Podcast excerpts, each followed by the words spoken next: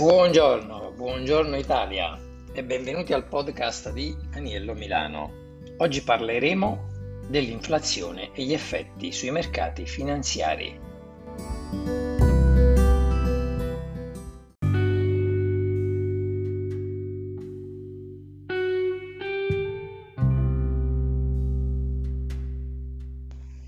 L'inflazione sta arrivando, aiuto! Ma come funziona l'inflazione? Capirlo e investire bene. L'inflazione è un tema complesso che deve essere affrontato con la massima attenzione per capire davvero come funziona. Per questo motivo gli argomenti che dovremo andare a toccare sono diversi e ruotano attorno a dei quesiti importanti. Che cos'è l'inflazione? Sei sicuro di conoscere cosa tecnicamente viene definita come inflazione e come viene calcolata? Cosa determina il cambio dell'inflazione? Da cosa è influenzata? Quali sono i fattori più importanti? Quali gli effetti dell'inflazione sui mercati azionari? I mercati azionari subiscono considerevolmente l'influsso dell'inflazione? Come vedete sono tante domande a cui cercheremo di dare risposta. Che cos'è l'inflazione?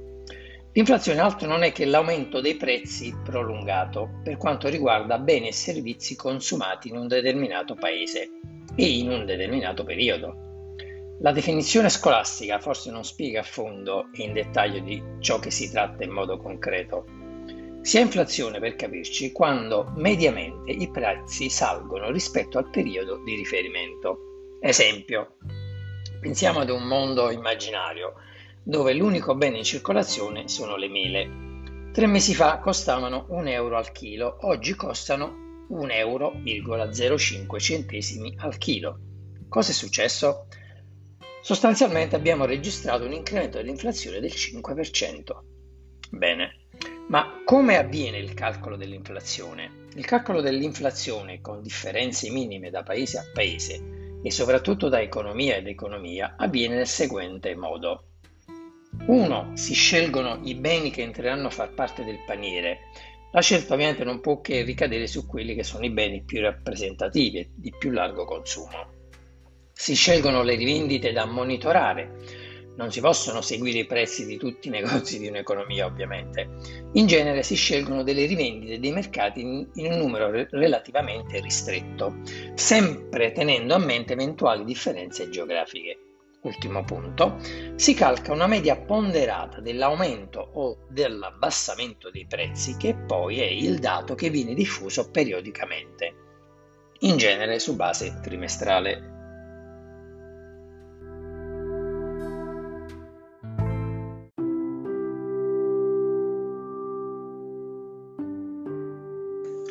E ora parleremo dei diversi tipi di inflazione.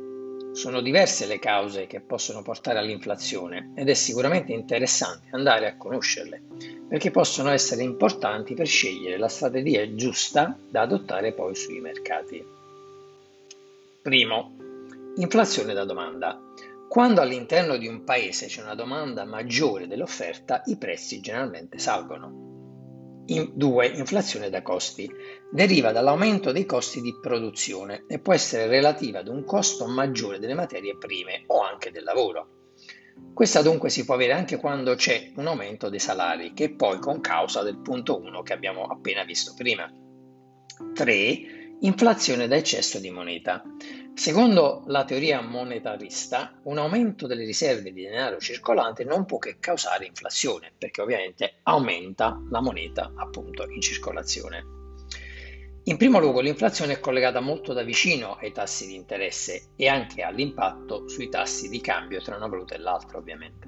Le banche centrali nel, nel proprio diciamo, modus operandi, cercano di bilanciare tassi di interesse e inflazione tramite operazioni principalmente appunto di politica monetaria. Vi è da sottolineare che se da un lato gli interessi bassi favoriscono la spesa dei consumatori e la crescita economica, è altrettanto vero che un aumento della domanda finisce appunto per generare sempre un aumento dell'inflazione mentre gli interessi bassi sono responsabili di una scarsa capacità di attirare dei capitali stranieri e dunque di degradare la quantità e la qualità della componente capitale di un sistema economico. causando quindi stagnazione e minore crescita. Quindi pare evidente che si debba trovare il giusto equilibrio fra i due estremi.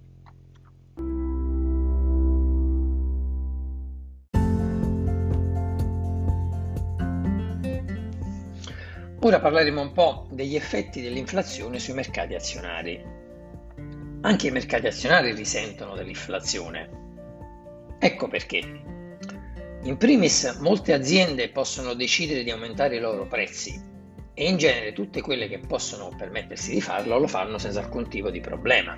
Altre aziende invece, tipicamente quelle sul mercato internazionale, non possono invece permettersi spesso di aumentare i prezzi e dunque devono ridurre assolutamente il profitto reale che si mettono in tasca, quindi riducono il margine di guadagno. Infatti, l'inflazione vuol dire una perdita di valore del titolo azionario e del patrimonio di chi ne è detentore. Tornando all'esempio iniziale, se ieri con 10 euro compravi un'azione Ferrari 10 mele, potrei comprare un'azione Ferrari ma solo 9.000. In questo caso chi possiede un'azione Ferrari avrà perso il 10% del valore reale, seppur quello nominale è rimasto intatto. E questo è un argomento che poi affronteremo successivamente. L'inflazione è dunque nemica di chiunque detenga beni liquidi e questo non può che riflettersi ovviamente anche sul mercato azionario. E per le obbligazioni? Eh, è un disastro su obbligazioni e altri strumenti a tasso fisso. Vediamo perché. Il vero danno dell'inflazione si manifesta con quegli asset che hanno appunto una rendita fissa. E concentriamoci per un attimo sulle obbligazioni che hanno appunto un rendimento fisso ogni semestre, ipotizziamo, tramite una cedola. In quel caso si guadagna una percentuale fissa sul capitale versato. Benissimo. Con l'inflazione in sostanza si svaluta il capitale che si è dato in prestito, appunto l'obbligazione, all'emittente e il valore della cedola si abbassa. Quindi un'obbligazione che rende l'1% annuo con il 2% di inflazione previsto vuol dire che in termini reali rende il meno 1%.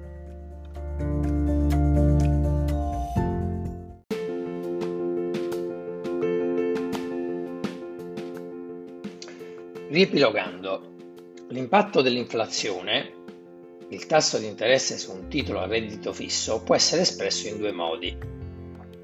Con il tasso di interesse nominale o tasso passivo, che è il tasso di interesse senza alcuna rettifica per l'inflazione, il quale tasso di interesse nominale rispecchia però altri due fattori, ossia il tasso di interesse che prevarrebbe se l'inflazione fosse pari a zero e quindi il tasso di interesse reale e il tasso di inflazione atteso, che dimostra come gli investitori richiedano una remunerazione per la perdita di rendimento dovuto appunto all'inflazione. La maggior parte degli economisti ritiene che i tassi di interesse nominali rispecchino le aspettative di inflazione degli operatori di mercato. Infatti, un aumento dei tassi di interesse nominali indica che si prevede appunto un rialzo dell'inflazione, viceversa un calo dei tassi segnala invece che ci si attenda una sua diminuzione. Ora vediamo il secondo modo, che è il tasso di interesse reale che su un'attività è pari al tasso nominale meno il tasso di inflazione, dato che tiene conto appunto dell'inflazione. Il tasso di interesse reale è maggiormente indicativo ovviamente della crescita del potere di acquisto di un investitore. Infatti, se un'obbligazione ha un tasso di interesse nominale del 5% e l'inflazione è al 2%, il tasso di interesse reale è quindi pari al 3%. Spesso invece ci si eh, ferma al eh, tasso di interesse nominale, pensando e credendo che quello è il rendimento il famoso 5% nominale, ahimè dimenticando che l'inflazione ha un impatto davvero importante sul rendimento dell'obbligazione. Ma come posso proteggere il mio portafoglio a reddito fisso dall'inflazione? Utilizzando determinati strumenti, i cui rendimenti sono collegati alle variazioni appunto dell'inflazione. Quali strumenti? Innanzitutto le obbligazioni indicizzate all'inflazione che sono emesse da molti governi e sono appunto espressamente collegate all'andamento dell'inflazione. A tal proposito il Regno Unito fu il primo paese sviluppato a introdurre le obbligazioni reali nel mercato e poi seguirono nel 1997 gli Stati Uniti che introdussero i Treasury Inflation Protect, appunto, che proteggevano indicizzati eh, che proteggevano l'inflazione.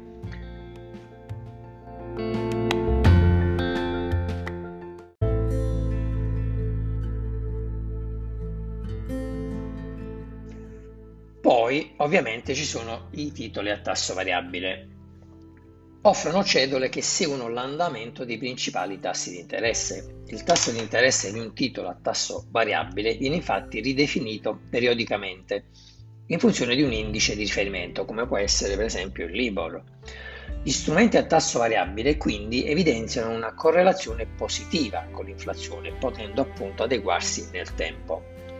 Inoltre poi ci sono molte attività collegate alle materie prime eh, che possono proteggere un portafoglio dagli effetti dell'inflazione, poiché i loro rendimenti complessivi tendono generalmente ad aumentare in un contesto inflazionistico che è ovviamente determinato dal contesto economico di eh, sviluppo. Più l'economia ovviamente eh, tira, più servono materie prime, più ovviamente c'è la, uh, l'inflazione che può aumentare.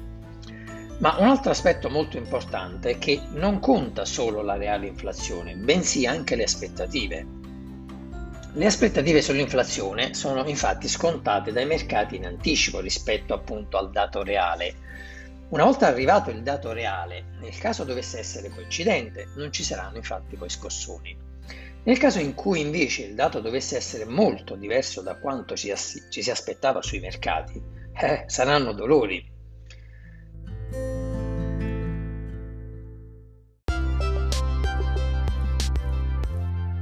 Venendo ad oggi, i rischi per un aumento dell'inflazione nell'immediato potrebbero essere dati da due elementi. Il primo, l'aumento dei prezzi delle materie prime, già avvenuto in parte anche se non per tutte, il rimbalzo dei consumi privati, avvenuto anch'esso ma in parte.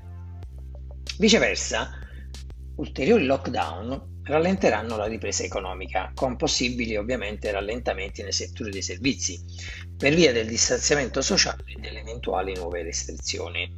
Poi viene da sottolineare anche un altro aspetto, che rallenterebbero le aspettative di inflazione, cioè se venisse meno il sostegno monetario e fiscale per entrare poi in una fase di crescita più normalizzata.